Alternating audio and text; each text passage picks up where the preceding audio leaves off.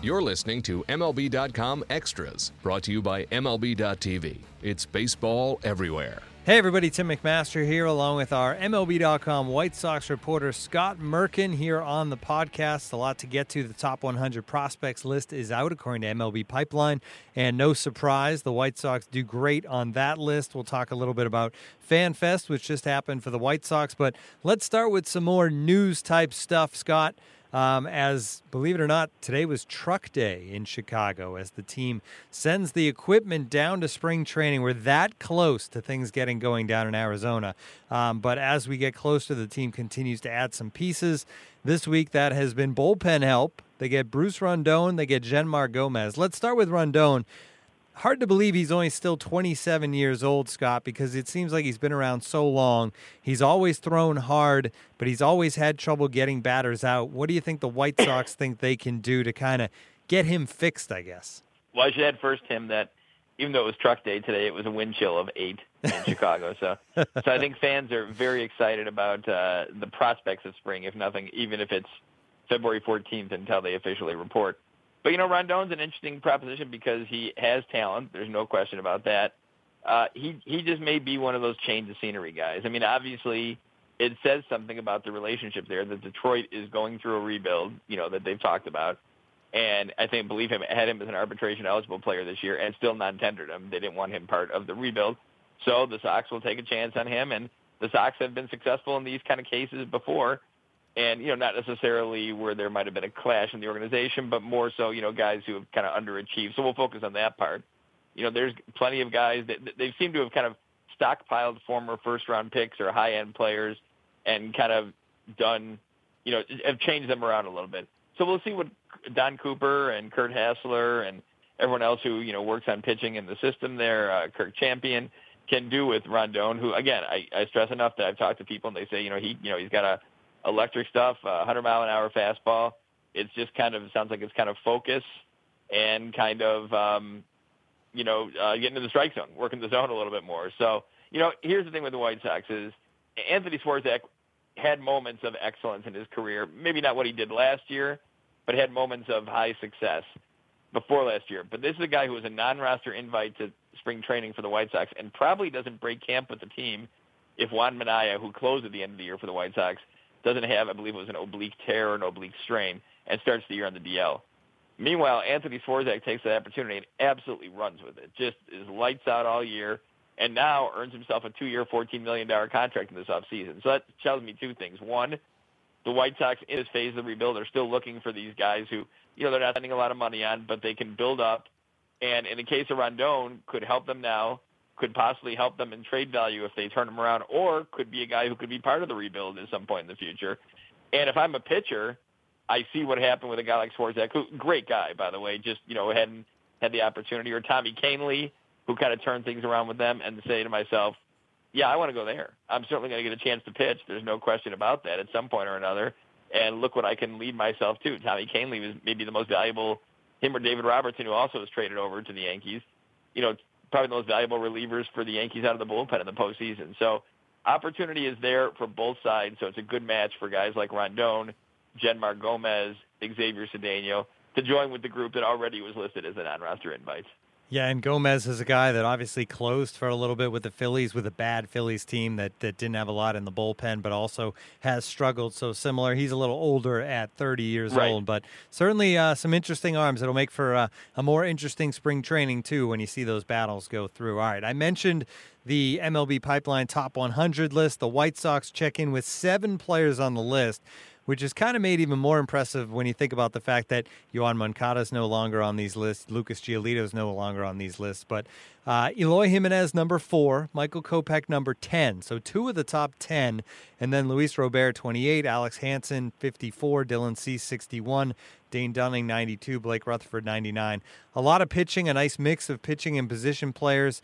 Uh, but Scott, let's start with the top guy, Eloy Jimenez, number four. Obviously, he came from the north side to the south side, uh, from the Cubs to the White Sox, and he seems like he's getting close to the big leagues. How excited are the White Sox about this guy? I mean, I think they're as excited, if not more so, than the Cubs were when they had him. You know, I mean, this is a guy who's got star written all over him, both talent, attitude, desire, focus on the team. This is a guy who could be, you know, the cornerstone of the rebuild. And really, I've talked about this before on podcasts, but you know, every rebuild you see, you know, that end up in championship. The Cubs have what, you know, Bryant, Rizzo, Baez, Schwarber, uh, maybe Bryant is the center. Houston's got Correa, um, George Springer, Altuve, and then Kansas City had that whole big group together. You know, Hosmer, Cain, um, Perez, Moustakas, and you know the Sox group may be led by Jimenez. Now, you know, I'm not sure if he gets up this year, but just based on his past results, I think he's going to end up forcing the issue and seeing some time. It'll probably be later in the year. But this is a guy who, you know, they believe can be a perennial all-star and be, you know, in MVP talk and leading a championship team every season. And I will say, Tim, on that list, there was a time probably not five, six years ago, maybe even four years ago, where when I wrote that story, I was struggling to find a hook because the one guy that was on the list for the Sox was like 96 or 97, and that was it. And now you mentioned they graduate Moncada, Giolito, Lopez, Fulmer. Uh, Collins was on the list last last year, didn't make it this year, although he's still a good prospect, and they still have seven. So that tells you how quickly they've turned this rebuild and built up a system that for a long time was near the bottom of baseball. Yeah, and a lot of them obviously via the trades. Um, some sure. some of the guys being, coming in other ways. But Michael Kopech came over from the Red Sox, and we knew when they when they got him, he's a guy that throws hundred miles per hour, and it seems like he's harnessing that that velocity now. And I would think he's going to be an exciting guy to look at this spring. Yeah, I mean he was an exciting guy last spring too. You know, I mean he'll be used as a starter during spring training. He uh, you know, I think he's. I don't see them bringing him up like they did with Fulmer as a bullpen piece at some point during the year, even if they surprise people or in a competitive team. I think you're going to see a path followed like they did with Reynaldo Lopez last year, where he'll get you know a solid amount of starts at Charlotte. Remember, he only had three starts at Charlotte last year, so you know he's still got time to develop.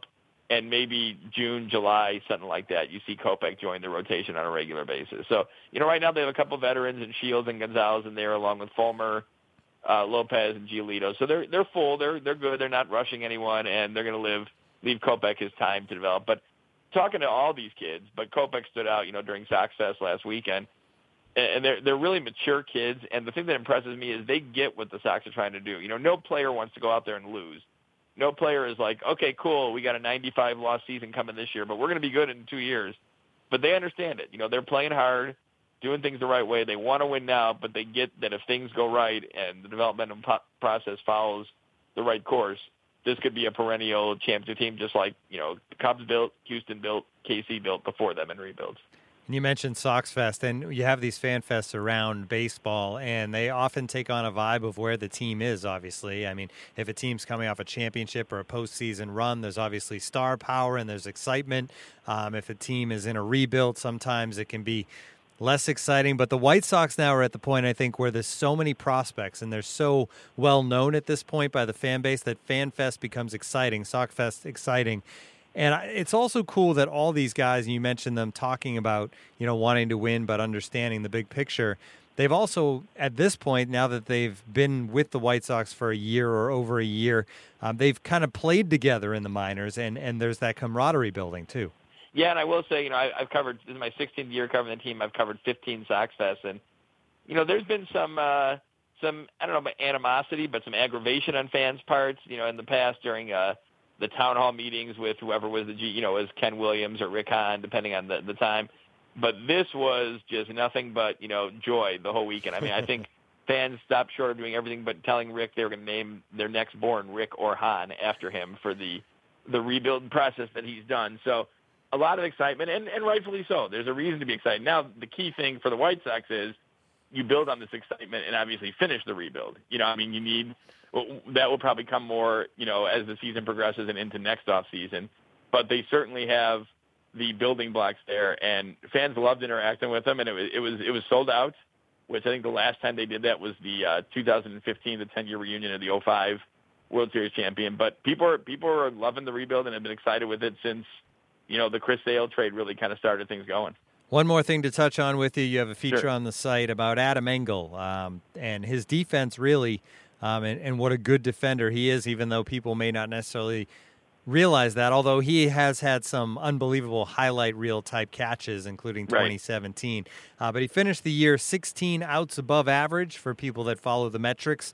Um, to put that in some perspective, third in that category with Mookie Betts, who's obviously considered a great right fielder with the Red Sox.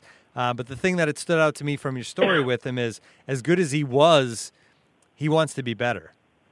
Yeah, and you know, I mean, the key thing for Engel is going to be he has to hit the ball. You know, he had a he had a real rough year last year offensively. I think he hit about 165, 170, and struck out way too much, 100 and some, 113, 117 times. But he is already a Gold Glove caliber def- defender. I mean, you know, he's up there with Betts and Buxton and that group in terms of uh, outfield defense.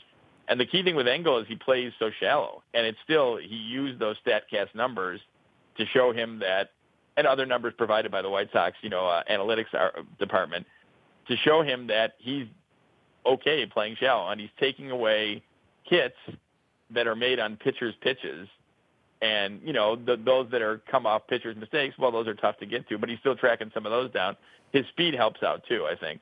But he's a great center one thing I noticed is, you know, you, you, sometimes social media can be a little goofy, but a lot of times you can see things trend-wise when I tweeted that story out, there were like four or five White Sox players who retweeted it and made a comment about Engel. I, I'm not sure they were so in love with what I wrote, but just as much as about the message about Engel itself. Rodon did that, and uh, Brad Goldberg and Tim Anderson, and they know they see him and they know how good he is. So I think you know the team is kind of not that they dislike it, not that they're not rooting for everyone, but they're kind of rooting for Engel.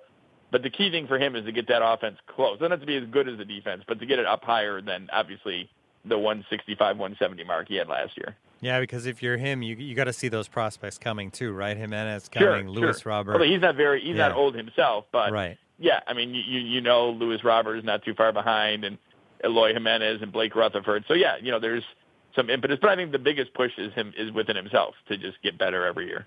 All right, great stuff, Scott. This has been MLB.com Extras, our White Sox edition. For Scott Merkin, I'm Tim McMaster. Tune in again next time.